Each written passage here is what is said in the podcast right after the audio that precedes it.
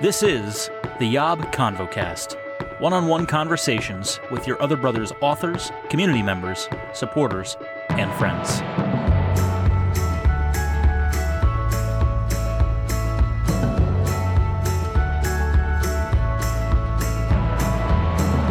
What's up, friends, and welcome back to the Yob Convocast Enneagram edition as we are starting to build some traction. We're starting to get some mileage out of this series as we continue our dial around the Enneagram. Uh, we are entering a fun new frontier, let's say. It's very fun. It's very emotional. So everybody strap in. We've got an emotional few episodes ahead as we enter into the heart triad. These are the biggest hearted people. Not that anyone outside of the heart triad is heartless, but these are especially beautiful people because they just are. They're amazing. And today we're kicking off the heart triad, the twos, threes, and fours with an Enneagram 2. Um, and he's somebody who's been in our community for a good while now. He's been involved for a good while. And I'm so glad. It's always fun. Just on the heels of introducing Jesse in our last episode as a one, um, today we get to introduce someone else to the greater listening audience. And he identifies as a two. And his name is Wes. What's up, Wes? I cannot tell you how excited I am to be here, Tom. It's great. It's so great. I'm excited too. Wes, how long have you been a part of Yob now? It's been has it been a few years, a couple years? I hate when people ask me that question because I can never remember. mm, yeah, I should have asked you for your anniversary date. I know. Um, I want, but if my memory serves me correctly, because a lot has happened since then, uh, but I discovered Yob probably in either late 2017 or early 2018. And um, I had just been a lurker on the Yobalog uh, for the longest time and just reading blog posts. And um, it, it, was just incredible to me how much I resonated with so many th- thoughtful comments uh, there on the Yob blog. And um, uh, it was just a wonderful realization. Wow, the, there's other people out there that are just like me. And um, so after lurking for a good long while, I finally decided to join Patreon. I said, this is something I can definitely devote part of my life to. This this is something special. And so I've been part of this amazing community ever since then. And I've never looked back. You've never looked back. You were forbidden from looking back. exactly. I'm so I'm so glad. We always love it when our lurkers come out. Hashtag lurker no longer. That's what we like to say around here. Um, and now you're getting to share on a podcast production. I isn't that amazing that you get to share some of yourself on a very special Enneagram edition of the ConvoCast, no less. I never thought I'd be on a podcast like this, much less a podcast at all. So this is uh, this is groundbreaking for me, definitely. First podcast, huh? Yeah, it's fun. It's fun times. Well, let's let's not waste too much time, Wes, because you know we've like I predicted in our last episode, we got so much feedback because there's so many twos in our community. And the nature of a two, the giver, the helper, they want to contribute, they want to matter, they want to do something. And so, um, so by far the most feedback we've gotten out of any of our episodes we've done so far. I'm curious if that number will hold up. You know, something like six or seven people reaching out. Um, in the last the last week or two of, of us asking for feedback. So I'll see. We'll see if uh, the twos hold the championship as far as people contributing by the time we get all the way around the end of the enneagram. So that's my prediction anyway is that twos will win will win that competition, but we'll see. Hey, if anyone's going to come out of the woodwork, it's it's going to be twos. We're like termites. You can never really truly get rid of us. You just have to keep feeding us. The only the only other one, the only other one that I think could challenge the two is the four, but we have a lot of fours in our community, but I, it could go either way. Either the fours are so excited to share their unique perspective, or they're going to retreat within themselves and just not. They're not going to contribute because that's beneath them. So we'll see. We'll see what happens when we get to four in just a couple weeks. But um, before we get started, anything about yourself to to give the listeners because you've been involved in our community for you know just like you said for a couple years now. Um, for people that don't know who you are, what who what makes you Wes? Like other than your your two-ness, which we'll have the whole hour ahead to talk about. Um, what else? What else makes up the person, the man before me, that is Wes? Well, I always start off by telling people who are meeting me for the first time, I am definitely a storyteller at heart. I, I always say that Walt Disney is one of my biggest inspirations ever. Um, and I just I just enjoy what happens uh, in a person's heart when a good story is told. Mm-hmm. Um, and so I like to devote a lot of my life to uh, just making sure that spaces for those stories are provided uh, to be told. Um, but right now, as a way to pay my bills, uh, I am a high school teacher. I'm currently teaching uh, Algebra 2. And uh, so putting those rare math skills to use. Um, and since it obviously pays the most out of all the other subjects, you know, the, the extra stipend is nothing to shake a stick at either. Um, and so I've been doing that for the past three years, um, all while living here in what we call the beautiful mountain of Texas, because Beaumont Singular. Literally means beautiful mountain. And it is the biggest oxymoron because it is one of the flattest places in the southern United States, right here on the Gulf Coast. wow. You know how I love in my podcast intros to give the geographic location a fun nickname. So from the beautiful mountain of Texas, that is that is very poetic. I like that. Yes. So I've just been teaching the past three years on top of staying involved in my local community theater. I am a huge theater nerd, have been ever since high school and uh, we just wrapped up our uh, musical production of Chitty Chitty Bang Bang, the classic uh, 1968 film starring Dick Van Dyke and Sally Ann Howes. Um, and I got the pleasure of portraying Baron Bomburst. And anyone who knows this movie knows how over the top and high energy and you know prone to tantrums he is. So he is pretty much every character trait in me personified to the extreme. Um, and so I I enjoyed playing him so very much. Um, so that's that's how I spend my extra time out outside of school, um, as well as staying involved with my local church um, here in Beaumont. Uh, I'm a regular worship leader uh, for them, and so I always say the worship leaders have the best seat in the house up there from the pulpit. So um, and since we all sing a cappella in four part harmony, you know, I get the pleasure of having all those voices directed right at me. So that is definitely the highlight of my Sundays. Wow, that's such a great summation of everything. And you represent so much in our community. Um, a love for theater that's definitely present in our community and educators i think i haven't done i haven't crunched the numbers but i think educators are the most common profession that i have i have found in our community between that and like programmers or engineer like there's something going on in that world as well um, in our community so so i'm hoping that you know people will be able to resonate with some of your story and from where you're coming from just based on on what you just shared um, we're going to talk about being an Enneagram 2 today. And right off the bat, as always, I want to preface this conversation by saying the Enneagram is a wonderful tool. It is one of many in the toolbox um, that we like to dive into for personal growth, for self awareness, for building empathy.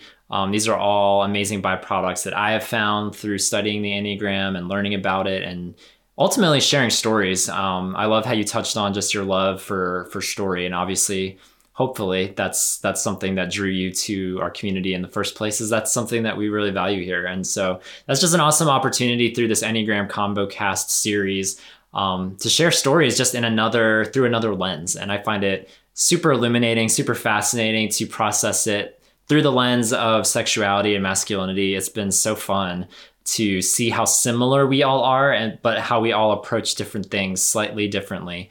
Um, and so i'm excited to learn. My goal through all of these episodes is to shut up as much as possible and listen to either my guests or the feedback that we get because as i mentioned at the top we got a lot of feedback. So we're to try to read as much of it as possible. Thank you yobbers for taking the time. The, not only did we get a lot of feedback um, from numbers of people, but also the longest feedback, like people really taking their time to write a story. and so, um, mm-hmm. so I'm gonna read as much as I can as as time allows. But um, but that is Um, coming in this episode on the Enneagram 2. Um, information from this episode comes from truity.com, um, where you can take their Enneagram assessment. The link will be in the show notes. And then we also borrowed some information from enneagramgift.com about stress and security. So, you know, the giving aspect of of this of this type immediately brings to mind i'm smiling so wide right now because it brings to mind i don't know if you were there for this if you if you witnessed it but um, we had a retreat last year which you attended um, mm-hmm. and we were at a camp and when we woke up one morning it had either rained the night before or it was just super dewy out or something but like all the chairs that we ate at outside were all soaked they were all wet um, and so I went to the camp staff and I was like, "Do you have any towels or rags or things that we can use to dry off all of the all of the chairs that are outside?" Um, and so they brought me like a big bucket of towels. Um, and somebody I forget who it was, but somebody made the joke, "We need an Enneagram two to help." And all and like I didn't even have to turn around. Like as soon as I looked towards the voice, there was already a beloved two in our midst, reaching for the bucket, reaching for the rags, and saying, "I'm already on it." And he was starting to to everything. and I was just like, "This is amazing," because he just this is just how he's naturally wired. That he just wants to help. He just wants to give. Um, and obviously, we had other people helping. It wasn't just we didn't just let him be the only person to clean. But um, but that just to me was such a snapshot of that giver moniker because he was like springing into action was looking for that opportunity to contribute and he he did and so that's just the beautiful part about being a two and i'm so grateful for um, all the twos in our community. It's it's quite a it's there's quite a plethora. Um, I wanted to read the stats for those that forgot, um, but in Truity study because Truity has done a study on um, 54,000 people who come to their site and fill out surveys and things. And that's been interesting to kind of get sort of a framework for how many how many of them are out there um, in the world in the universe. Um, and so, in their study of 54,000 respondents, type 2s were found to make up approximately 11% of the population. What's fascinating is they broke it down into male and female, and women are more likely to be type 2s, with 15% being women and just 7% being men which tracks for me wow. that makes sense it's i think two not to like say that twos are effeminate that is not what i'm saying but it typically brings to mind the like Martha from the Bible or exactly. it's like the good the good housewife who will drop everything she's doing and make sure everyone else is fed like that common um, stereotype like they'll make sure her husband or her children are fed or the house is clean before she takes care of herself and there's some truth to that that's not to say all housewives especially all Christian housewives are twos but um, but that is that is a stereotype and so there's some truth in that for some mm-hmm. for some housewives i'm sure but but that's just really interesting that it tilts more fe- more female in the truity study and then in our community going back to our enneagram yobcast um, it was revealed that it's it's either the number one most represented or the number two most represented type in our community something like 22 to 23 percent of people who have responded on facebook and discord identify as a two which is very high. So it seems to be much higher than the general population and much, much higher than the male, general male population, is what I've found, which is interesting. I find that among the most interesting, if not the most interesting stat in all of the the stats that I'm reading off for these nine for these nine types. It is very interesting, uh, especially considering we have a lot of yobbers, myself included, that have mentioned being able to resonate and connect with the females in their life as opposed uh, to the males. Mm. They just had a lot more female influencers um, th- throughout adolescence and their uh, young adulthood. Um, and they were just able to meet the needs of their relationships with the fe- uh, with the females in their lives uh, much more quickly and uh, in a much more meaningful way than uh, than they were the males. So I think there's definitely a, a correlation there. Um, I remember just uh, always hanging out with the girls throughout elementary and middle school. I maybe had one or two, you know, guys that I would talk to every once in a while, but mostly it was, you know, sitting at the lunch table. Hey, trade you this for this. You know, it wasn't mm-hmm. anything, uh, anything meaningful, but I could have meaningful uh, conversations with the girls. So yes, I, see the I can see the correlation there easily. Yeah, a lot of similar wirings just in um, in those personalities. Um, here's what a two are. I know we haven't actually defined it yet, but here's how Truity defines the twos, and I'll read the motivations of the two, and then Wes, you can chime in with how that fits with you or how that squares with your sexuality, with your gender identity, with how you connect with other men. Um, twos are defined by their desire to belong and to be loved by others. They are helpful, nurturing, and caring towards others. They are eager to involve themselves in others' lives. I, I hear a theme. There's a lot of others here. Mm-hmm. Twos rarely say no when others ask them for help and want to prove value to others by always being there for them. The two's core motivation is to feel loved and appreciated, which motivates them to express love toward others in their words and their actions. Does it sound pretty accurate to you? Does it sound familiar? All of the above. Um, but I think more so than being loved and appreciated, which is still super important to us. We really want to feel like we belong somewhere. And depending on our instinct, I know we're not going in depth into the instincts today, but um, if we don't feel we belong with a particular group or in a particular setting, uh, I've noticed this trend among us twos in my life specifically. You know, either one, I'm not going to invest in those relationships and just you know keep things at a either acquaintance or professional level depending on the, the context. Uh, or two i'm going to be purposely pushy in an attempt to belong there. Um, and so that's why i would say um, that if we don't feel we belong um, that's that's going to hit us straight in the heart. Um, although being loved and appreciated is certainly um, wrapped into there yeah, thanks for highlighting that that sense of belonging because I know um, as as is the case with all of these conversations we're having, it's not like you only have to be a two to have this strong desire to belong, but but it is helpful to illuminate that aspect of being a two in particular. That is a very important aspect of finding a community, of finding a place to contribute and to give, mm-hmm. um, to to feel that sense of belonging in return. Like that's that's super super interesting to um, to hear and connect with my own with my own story as someone who isn't a two. Um, let me read some feedback because, like I said, we've got a lot. And so, if I say anything, if I read a story that triggers a thought or, or an amen, um, you can feel free to chime in with that, Wes. But here's what one person had to say about motivations. I only discovered the Enneagram two years ago, and it blew my mind. At first, I completely disagreed with the core motivator that I give love in order to receive love. My entire life has been focused on loving and providing for others' needs in a true, deep, and connected way. I saw this in school, in theater, in marriage, and in friendships. The more a person is in need, the more I show up. And by showing up, I thought I was filling my cup. I truly didn't believe I was craving something in return. Self care was extremely rare for the last four decades of my life. I believed that by caring for others and having very little boundaries, that I was caring for self. For many years, there was one part of my cup that was never filled, being loved and known by a man. And then a few years ago, it happened. Then it was lost. I've since grown to know that my validation and worth does not need to come from a man loving me, but it's a weekly battle to stand firm in that when I find myself missing that deep connection and love. You see what I was saying at the top about people really dove deep? That's no shade to the other types who have contributed feedback in previous episodes, but this is the foreshadowing to come because all the comments were like that. They were just like mm.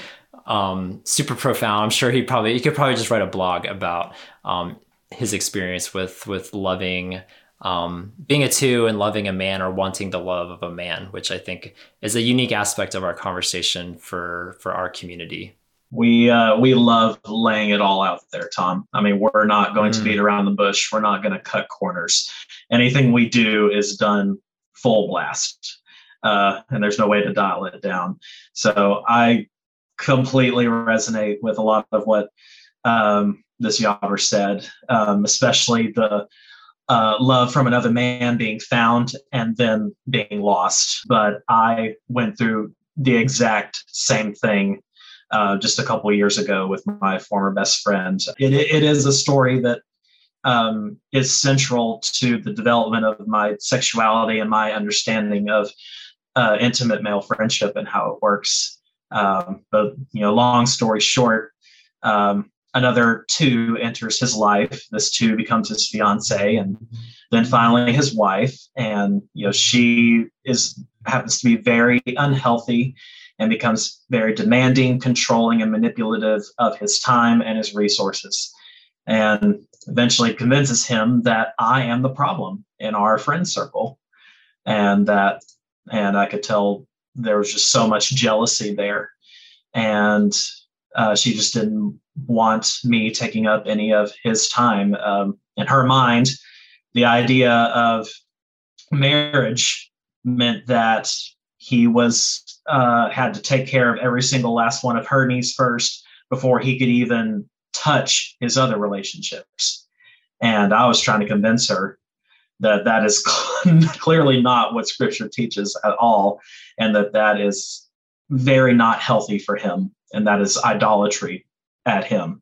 So, um, you know, but she ended up convincing him that she was right, and he, uh, well, long story, another long story short, he uninvited me from his wedding over text message. I was supposed to be his one of his groomsmen. So I had to experience losing the most intimate friend I had ever had in my life, who was a man, promptly throw me in the ditch. In one text message, he had successfully communicated to me that I was the Holy Trinity, unloved, unvalued, and didn't belong. And so a two has no option when that happens other than a downward spiral. and that's that's exactly what happened. I later came to terms um, with my idolatry towards him, and I repented of that, and I made it right. And I eventually did call him and and set that straight with him a, a year after that happened. But he still made it clear that, uh, and he he too confessed to his part in what and everything that happened, and and uh, asked for my forgiveness for that. But he still made it clear that he was not going to have time to devote to our friendship anymore. And so I could tell that he was still brainwashed, unfortunately. So I just had to let him go. Um, and so, yes, that is the deepest pain that a type two can feel, um, especially when it's only one person that you feel like you've been that intimate with, like it was in my case. Yeah. Man, thanks for sharing that. And I'm sure the loss of friendship in our community is a very common theme. And so I hope you know that I don't know if you've heard Wes, but you are not alone. Um, mm-hmm. And so thank you for sharing that. And just, um, I know, especially for too, because as you know, I was joking about it, but it's, it's just so true. It's wired into the two that others are such a focus. That's not to say the other eight types don't care about other people, but, um, but I've noticed from the twos in my life, and I've had a good number of them. Shout out to all you lovely people who are listening. There's a lot of you. Um, they care a lot, and it's it can be a beautiful thing, and it can also be, I imagine, a devastating thing when it's not reciprocated or when it's when it's lost in situations like that. So I appreciate the vulnerability, and um, I know there are a lot of people out there resonating with with that's unfortunate part of life with losing losing friends. Um, someone else wanted to get to some other ones. Someone else said this. I think for me, I would add needed to my core motivators. Feeling as though I'm a vital part of a group or friendship goes a long way towards helping me to feel loved. But I would say that the level of love and appreciation I'm receiving from others is the major factor in my decision making processes. I've stayed at the same church, job, apartment, and city for years because of the relationships that I have there. Even when I feel like moving on to something else, I put other people's needs and feelings before my own, which isn't all bad. I tend to avoid and run from problems. So my two side keeps me from giving up when I should really be digging in. And we'll dive more into security, um, spoiler alert, when we get there in, in, you know a half hour or so. But um, but that's that is the essence of a two in security is learning that self care is not a bad thing, and having needs and making decisions for yourself um, is a good thing. Absolutely. Um, it, it can get to a point where you just forget to do the basic self care routines um, for yourself, um, just all in attempt to get that love and affection aimed back at you. Um, and it, I know in my life it's it's manifested as just having a full schedule all the time. I would um, I would stay busy from dawn to dusk, uh, trying to leave as little little time, um, you know, uh, for sleep or you know, ba- or you know, eating or basic things like that. Um, well, that's kind of a lie. I always make time to eat. I love food too much. yeah, I, I would just overpack my schedule to a point where I could honestly, uh, reflecting back on it now, I wasn't able to give a hundred percent of my full attention and full intentionality um, to a certain thing. It was always, you know, 25% here, 50% here, you know, uh, 75% here. So, you know, as, as they say down here in the South, you had your hand in too many pies. So it's, yeah, it's so true. Got to take time. Got to take time for yourself. We'll get to that in security, but nice, nice foreshadowing. I love this comment. This one is so like such a great visual and I felt it. I, I truly felt this comment. Um, this Yobber said, I love to love people. I love serving people, affirming qualities in people that maybe others don't notice, and knowing their dreams and fears. I love mentoring people and helping them work through their struggles. I don't know about most people, but I tend to prefer flesh and blood to that which I cannot see. When someone who knows me deeply simply says, I love you, and wraps me in a warm embrace, I feel like the world melts away, that I'm mm-hmm. truly seen, known, and loved. So, by extension, part of me desires this level of being loved by another man. As much as I want to rest completely in the truths of God's word to me, oftentimes I yearn much more for that flesh and blood hug and that audible, I love you.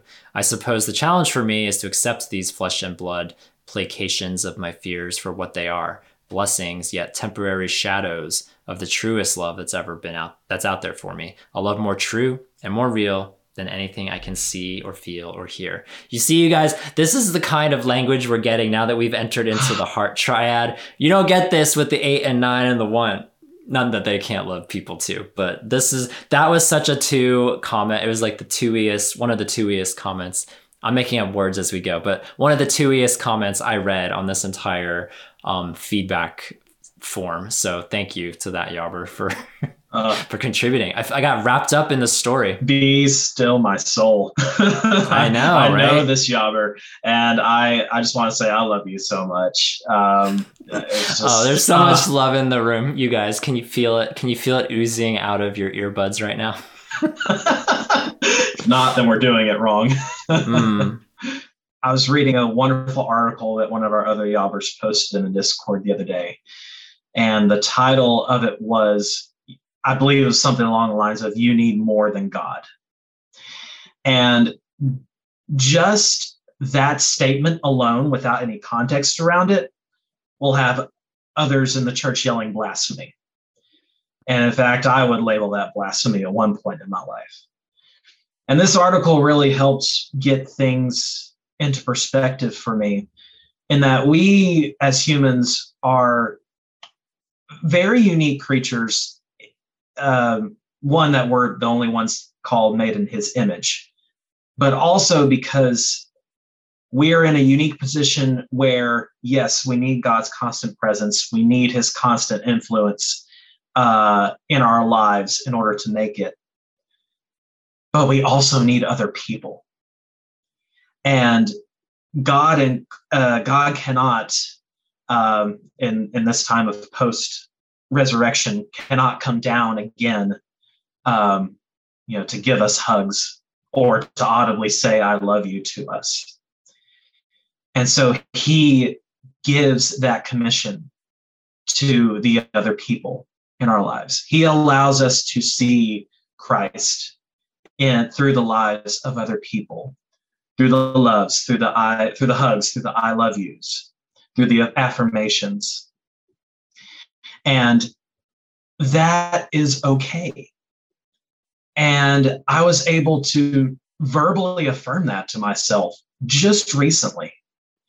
And it really did uh, just bring me the greatest sense of freedom in my heart that you know, I can't just say anymore, oh, well, I have no intimate friends around me. I have no opportunities for deep relationships. I'm just going to have to keep praying and studying my Bible and, you know, hope that that's enough. The truth is, is it's not. I still need the hugs. I still need the I love yous. I still uh, need the midnight conversations under the stars. I need it all. And we we are just very unique people, very unique part of creation for having those two needs that cannot be replaced by the other.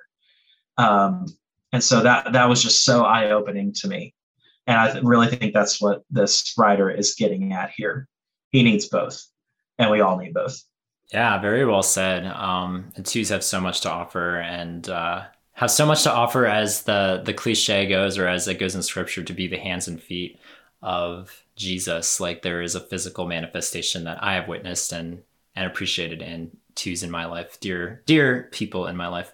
Um, I want to make a segue to fears, and this was a good comment that we got from um, answering about motivations. He was saying that um, as a two, I do try to encourage others a lot with words and with touch, but at the same time, especially with the touch portion, I have to admit that it can be self-serving. And this is a great bridge mm-hmm. to the fear of the Enneagram or the Enneagram 2's deepest fear, which is 2's fear being alone and unloved and they cope with this fear by taking care of others and making themselves central to other people's lives. Um, and I'm just gonna call it what it is. I'm just gonna be straight and blunt with everybody. Like I call that manipulation, like a, a way that you can insert yourself into somebody else's life. And touch is one way that that can happen. And I've heard that mm-hmm. story, and I've actually experienced that myself. And again, I'm not gonna share my side of the story as as someone who isn't a two, but um, but I've experienced that two manipulation, and um, and we didn't mention at the top, but the root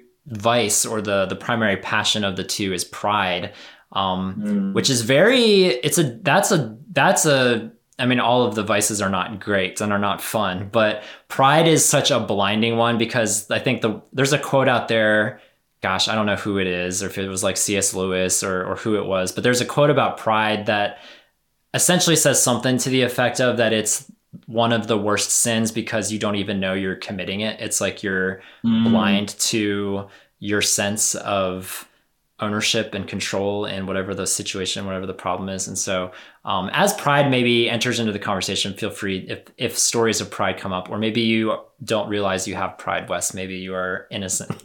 but but in relationship with others, in relationship with others, um, yeah, this is an interesting one with uh, with the biggest fear of needing to just like be central in somebody's life. Um, let me read this comment and then we'll go to you, Wes. Someone said this, I think that pretty much sums it up. I struggle with depressive episodes, and the common theme in all of them is that I am alone and unloved by everyone in my life. Some of the lowest points in my life are when I felt inherently alone and unable to be loved for who I was when I was much unhealthier, unhealthier emotionally in the past, that led to me being very clingy and overcommitted, as if by being constantly helpful, I could quote unquote earn love. That was why I only had female friends for a long time because I was better able to meet their needs and help them emotionally. And so there I felt closer to them than any of the men in my life, even though none of them knew and loved the real me, only the selfless and servile face that I put forward. And the thought of coming out to anyone was just unthinkable. To be rejected by my friends and family for something I couldn't change was the worst possible outcome. Worse than losing my job or getting kicked out of my church. My relationship with God has also been impacted by that fear, and I constantly have to fight against the lie that He loves me only because of what I do for Him. My biggest struggle isn't the fear that I'm truly saved or that I'm not a good enough person. It's the fear that God merely tolerates me rather than truly loves me. And this is really good. I mean, there's a lot in there, but something I wanted to focus on was the relationship with God because Jesse touched on it a little bit as a one. Um, I think there's a little bit of a crossover there. Like how each of the types relates with God is very fascinating to me, not only as a believer, but obviously as someone who loves the Enneagram. Um, mm-hmm. But this need to, for the one, the need to clean up and to be presentable and orderly um, and particularly in the realm of sexuality, that opens up a whole can of worms. But but then for the two, to do you resonate with that statement that you do you ever wonder if you're just tolerable in God's eyes versus um, just like madly in love with you that he created you and made you exactly the way that you are? Mm-hmm. First of all, I know this Yobber too. I was just FaceTiming with him the other day, and I think I love him more. Sorry, the first Yobber. I love this one more. Uh, no, I love everyone equally. Um, but yeah, I noticed this kind of unhealthy pride developing in me from a very, very early age. Um, I had so much pride in the type of church that I grew up in that was just conservative and evangelical and stood its ground. And I would frequently try to engage my friends at school uh, in theological debates. And usually it started something off, start off with something like, Do you know why my church is the one doing everything the right way? You know, wonder, wonderful way to kick off the conversation. Um, but I'm a fourth generation Christian. My great grandparents worshiped at the church that I was raised in. So we had deep roots there. Uh, my mom's dad was a gospel preacher for 50 years. My dad's dad was an elder for almost as long. Um, so they knew the Bible better than anyone else I knew. And somehow that legacy, that influence, uh, in my mind, it made me who I was. It was almost as if I could claim their accomplishments, their righteousness as my own. It was prideful. And the running narrative I had whenever someone older than me said something about, you know, all the gays, you know, if they if they ever got mentioned, I was thinking, oh, I'm I'm a Christian in every sense of the word. That kind of thing could never happen to me. Those kind of things never happen to Christians anyway. You know, how could it? Well, the the story tells itself from there. yes, I had to struggle so much with that idea that God only tolerates me, that he is only using me to further his um, further his kingdom, further his uh, will, which to me sounded manipulative. Um, and so, you know, in my relationship with God in the past, I would say, "Oh, God has put this thorn in my flesh, so that means I can I can uh, do whatever I want as compensation for my suffering.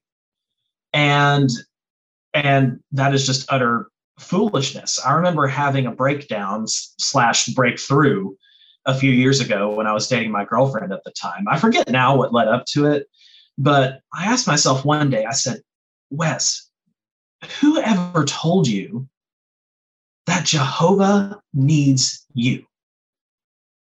Who taught you that? Who taught you that Jehovah God, the I am, needs you? And be honest, I still haven't done the internal work that would be necessary in order to find that answer. But nevertheless, when I realized that Jehovah did not need me to keep his kingdom running, and he did not need me to accomplish his will, I broke down in tears. And they were tears of both regret that I had spent most of my life believing that, but they were also tears of relief because even though God did not need me in his kingdom, he would still happily put me to work should I choose to abide in his kingdom. Nothing in the heavenly realm depends on me. God does not love me for the things that I can do for him. There's nothing I can do for Jehovah God. He loves me simply because he made me in his image and because he wants me in his presence forever. And I think that's something that every two has to come term to terms with if they're going to move to a healthier state of mind yeah. and, experience that true freedom. Thanks for sharing that. And I hope, yeah, I hope other twos listening and non twos for that matter um, find a lot of resonance in in those words. Um, let me read off a couple more, and then we'll move on to stress and security.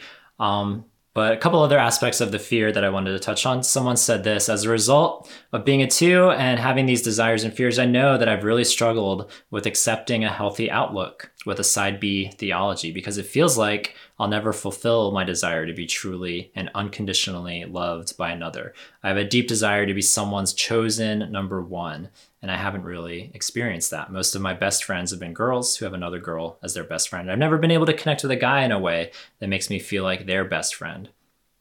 Without a romantic relationship, it feels like I'll never have that desire to be loved, fulfilled. So, part of this journey for me has been trying to change my perception of what it looks like to be loved, still learning. Um, someone else said, being a two almost makes me feel guilty because I can resonate with the notion that being single and living alone makes me feel more needy and more prone to inserting myself into others' lives, even if it gets to the point of being more forceful and even manipulative. I don't think that this honors God, so I do desire to find a way to initiate with others in a way that does honor the Lord and is honoring to them.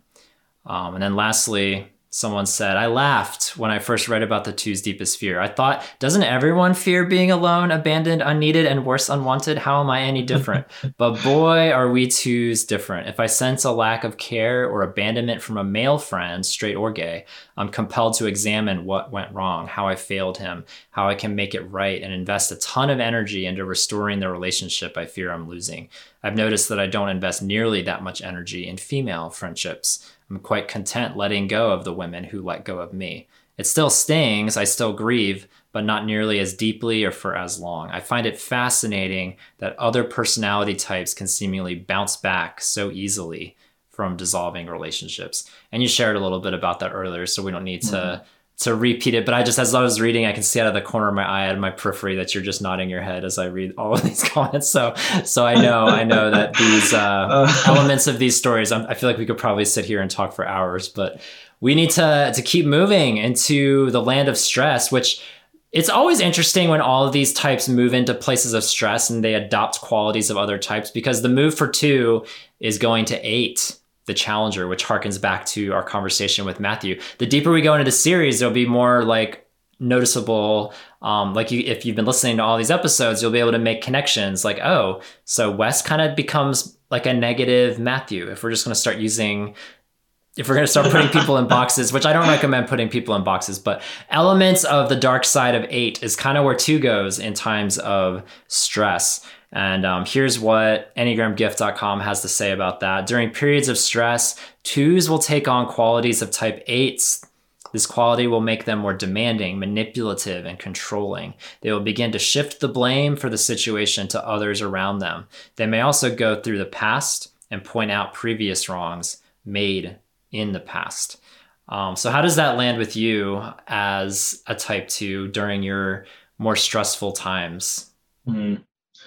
I could really see uh, how me and my friend's fiance at the time were just butting heads as mm. as two twos. I said two two.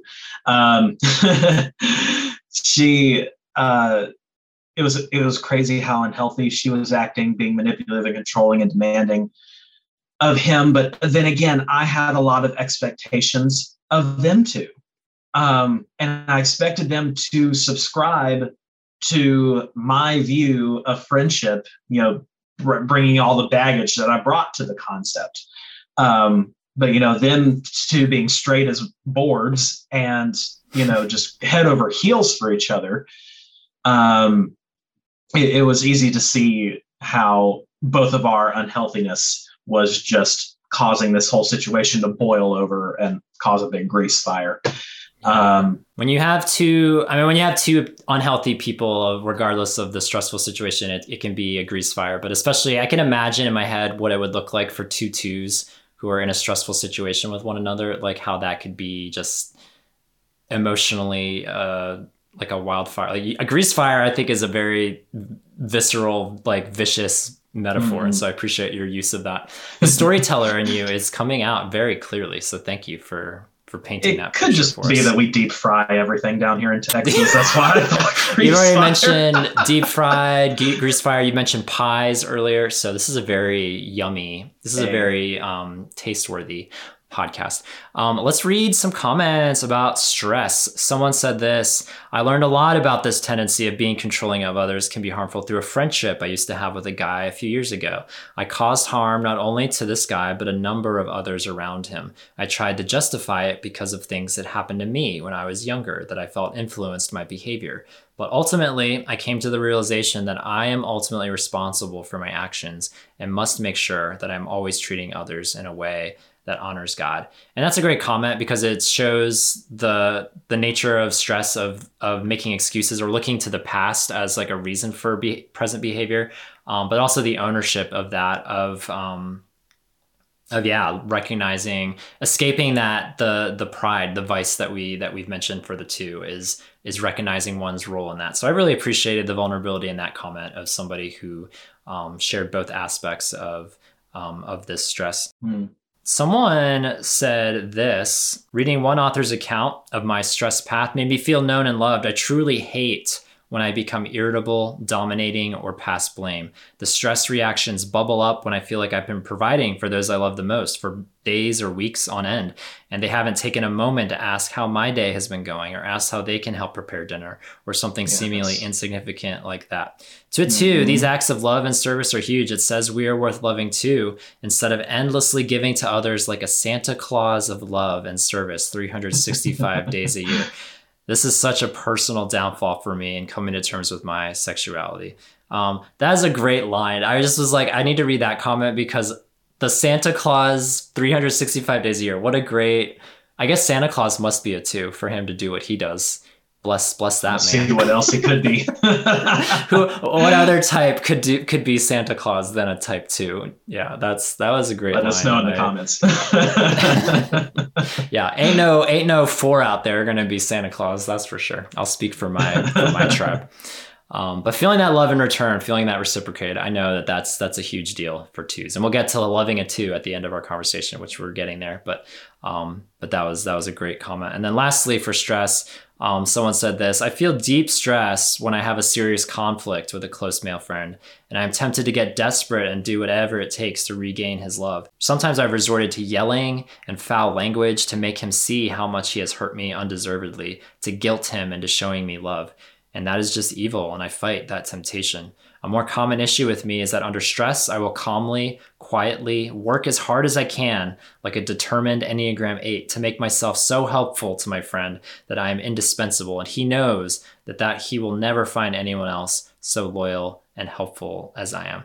That is actually effective, but manipulative because I'm selfishly trying to get what I need out of a man. Um, Mhm. and that's like it's so interesting to read all of the feedback because it is so it keeps coming back again and again. It's so others oriented um you know it's interesting like some of our previous conversations were focusing sometimes more so on sexuality or masculinity um, but the way i broke it up was sexuality masculinity and how you relate with other men and i feel like the bulk of this conversation i don't want to you know if wes if something comes to mind about your sexuality or about masculinity that you want to chime in feel free but I feel like a big theme as I read all the comments is that it's so focused on relationships, and that seems to be at the heart of of the two, both in their times of stress and in their times of security, as we'll see in a second. Exactly. If we do not have that core group of relationships that are keeping us grounded, it, it everything else simply does not matter. We could live in the worst city in the in the nation.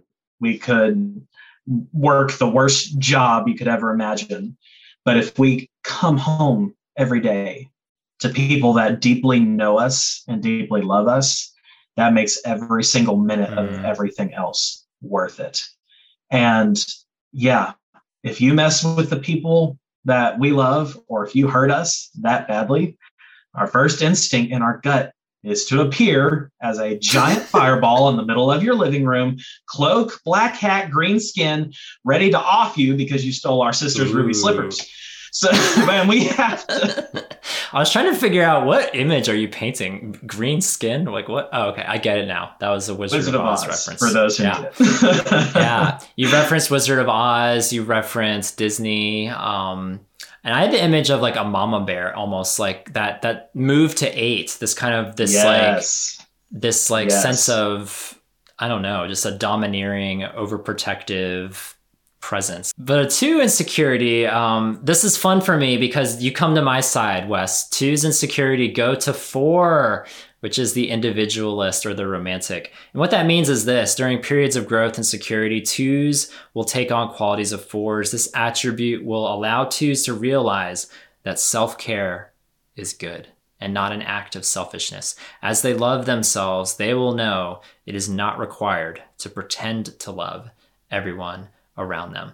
Um, and I'll obviously have much more to say during the four episode when that rolls around, so I don't want to share here. Um, and we're running out of time, but I I just love it when twos take time for themselves. Like that is such a a beautiful thing because they do so much for other people, and for them to take care of themselves, to turn off their phone or to um, to book the massage or to to go to the spa or to work out or to cook a meal for themselves where no one else is attending. Like I think that's just a beautiful thing when a two is in that in that space.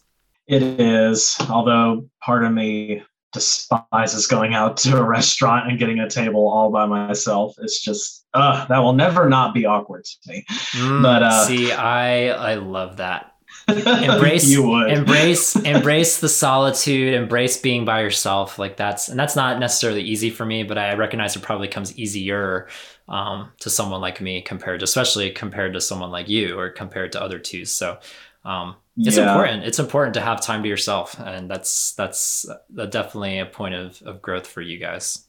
I really resonate with what that author said. You know, that state of mind that says I have to pretend that I love everyone around me, mm. um, even though I can't see our relationship growing into what I would want it to be.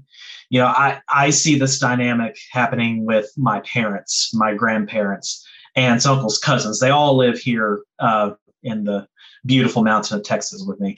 Um, but I wouldn't. Eh, but I wouldn't say that I don't love them. I definitely do, because they have been a constant presence for the entirety of my life. But we haven't been as involved, quote unquote, uh, in each in each other's lives at the level that would register in my mind as being fully known and fully loved. Uh, if that makes sense, they all just kind of you know go they're all doing their own thing. They all have their own little families to take care of.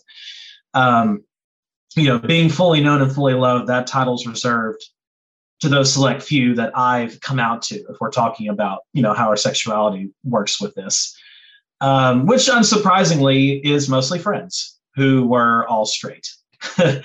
um, but once they were able to affirm my struggle and commend me, you know, for keeping my allegiance to God and to His commands, for my life, that's when I was able to manifest the full, authentic Wes with them.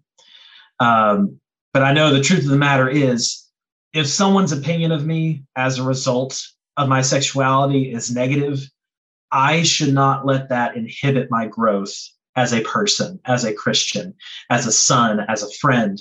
And uh, and so I've just been able to establish healthier boundaries for myself yeah. ever since I realized that. I imagine you mentioned coming out like I think we all we all need in our lives we need somebody to talk to even if it is just a therapist or a pastor or somebody you know hopefully we have friends or family in our lives that we can talk about this aspect of ourselves um, but I imagine that for the two and probably for threes and fours and, and other types that um, as we dive into the relational aspect of the Enneagram, like I imagine that's like a big deal when you talk about belonging and you feel like mattering to somebody. Like that's obviously a big part, a big chunk of your identity and who you are. And so that's that would be very vital to um, for the people that are on your inner circle to be aware of that in your life. And so that's um, something that I'm sure has huge appeal to uh, lots of lots of people listening, not just the twos, but especially especially as I know the twos to be um, inherently relational um, people and others focused. Like having that aspect of yourself to be known is is a big deal. Um, a couple comments, and we'll move to how to love a one or how to love a two rather. Um, Someone said this all this loving, giving, serving, and encouraging other guys can be exhausting. I sometimes find myself in need of rest and recreation. When I am secure in love, I can relax when I need to and just appreciate the inner and outer beauty of the people around me and of God's creation. Um, that was beautiful, very nice. Mhm. And then someone else said this: "My seasons of security are freaking awesome." Yes, he said. freaking. It looks like being in the Word every morning, reading a growth focused book, taking a walk whenever I desire, and saying no thank you to the requests of others when necessary, without being nervous that they'll think less of me or worse, become unloving. In these seasons, I'm extremely confident in not only who I am, but also who I was and who I'm becoming. I don't fear others learning about my past mistakes because I'm focused forward, remaining confident in my current friendships while serving new ones with much heart and soul. It also means being open about my sexuality, what I've learned from it, and who Christ is calling me to be through it. Just writing about these moments of balance has brought a huge smile to my face, which encourages me because by him taking the time to give feedback, it was a very two-ish thing to do, thinking about the community and thinking about this episode, but it also helped him stop and like it was like a journal entry. I got the vibe where he was able to do all of this self-processing and that it blessed him to do that. So that that made me smile because that was again such a two such a two comment. so you go, girl. That's all I gotta go. say to that. Like, you go, Glen Coco. You you are embodying what I the state of being that I am uh, uh, striving for right now. So I am Mm. looking up to you, fellow Yobber. Thank you. Yeah. I know it's easier easier said than done whenever we talk about growth and security. Like, oh, just do this and you'll be happy and secure. Like that is a journey, of course, but it's beautiful when you get to experience that and when you get to grow, um, as as these twos have shared. So thank you to all the twos who have shared. If you have a 2 in Mhm. your life, for anyone listening, if you are a two, if you know a two, um, if you're in our community, you certainly know a two. You have unless you're living under a rock, and even then, there's probably a two under there. So watch out. Um, watch out. Under the rock, there's a two.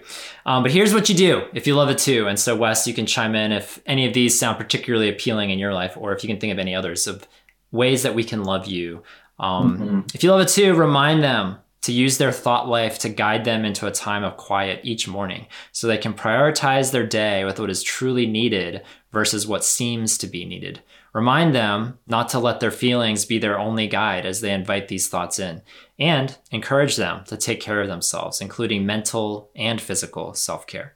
Remind them to revisit the past for cues and look to the future for their plans. Make active plans and learn from the past and let go more instead of manipulating. Remember that twos feel that in order to receive love, they must be giving. It isn't out of cruelty, but a desire to genuinely find love. Encourage your two and their chosen love language, not just yours, and try to help them feel safe by regularly assuring them that they are the most special person in your heart, especially if you happen to be someone who does not show it outwardly all the time. Mm. Ah, wow. I feel so loved just from you reading that. Mm. Um, yes, the only, I guess, the only thing I could add to that because it was so good. Um, don't assume that we are okay. Don't assume that we're in a healthy headspace just because that we took the time to come be around you. Um, and don't assume that we are too busy either you know to um, for you to do something special for us um, you know we will always gladly uh, open up with you if you ask us about our mental health or physical health or um, you know um, and just if it looks like we're just too busy doing our own thing trust us we're not. We're just filling our our lives with work to try to seem meaningful okay? You, you know it, read, reach out to us. Make sure that we're actually doing okay. That that we're in a we're in a good healthy headspace. I imagine, especially since, you know, this conversation's, you know, in our Yob community and a lot of men in our community love words of affirmation, love physical touch. It goes back to that comment at the beginning where someone just like swells in love when someone says I love you or gives you a nice hug. Like um if you're not normally someone who projects, if you're somebody that keeps those feelings inside, you don't say the words I love you often or you don't hug people or you don't whatever, which I know that's a that's got to be a rare breed in our community. There are some there are some people who aren't into hugs, and that's that's totally fine. This isn't a shaming tactic, but but I would say for a twos, if you have a two in your life, like I think particularly for twos in our community, like that is a a, ve- a very meaningful and a simple gesture of just um, obviously not lying, you know, saying I love you if if you mean it, and then um, you know whether it's a hug or a shoulder tap or, or whatever the the physical touch looks like. Like I think I think that's just a very simple gesture to to outwardly reaffirm the two in your life that you're there and that you and that you care. Without sounding too creepy, please touch me.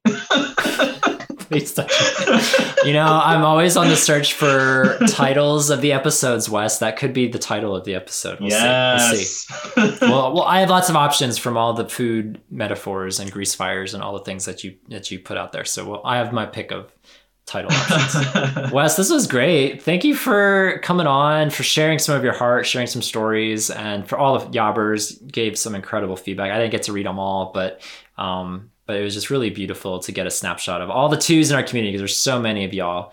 Um, and you you're so much of the lifeblood of this community. Like we would be nothing without the twos. Like our numbers would literally be dwindled so severely. And but beyond the numbers like you provide so much um, whether it's someone who will who will wipe down chairs at a retreat or come onto a podcast for the first time or um, just all the help and all the all the love that you give to our community i'm grateful. So thank you wes um, you're too kind, and I cannot tell you what you and this um, group has come to mean to me. Um, mm-hmm. I can't imagine my life where I would be right now if I hadn't found y'all. Um, and uh, it just means the world to me that y'all would want to be a part of my life and allow me to be a part of yours. Um, so I am a better person for it, and I hope that uh, y'all can grow from me somehow as well. I'm certain they will. Yeah. Thank you for just being so bold and so real to come on. And we're all blessing one another. So I'm glad that we could be there for you and you're, you're certainly there for us. So thank you. Thank you, Wes. It's really exciting to transition because next week, everybody, we're going from maybe the most frequent type in our community to possibly the least frequent type. The Enneagram 3, the achiever. So it'll be really fun because there's not many people to choose from in our community and this was one of the more stressful episodes to plan of wondering gosh is there a three am i gonna have to like search high and low for a three but thankfully i was able to find one and i'm excited for this conversation next week with the three in our community it's not a large portion of our community but they're people too and i'm excited to learn i'm excited to learn from from the three the other um, the other extreme of our community, but staying in the heart triad. So I'm really excited to see what manifests in that regard. So stay tuned for that. Um, Wes, this was lovely. Have a lovely rest of your night from what was it? The beautiful mountain? The beautiful mountain of Texas. That's flat as can be. Beautiful mountain of Texas. Go treat yourself to a nice meal or a nice dessert or something. You did a good job on this episode. And until we cast our next convo, our next ENneac convo, See y'all next time. Bye.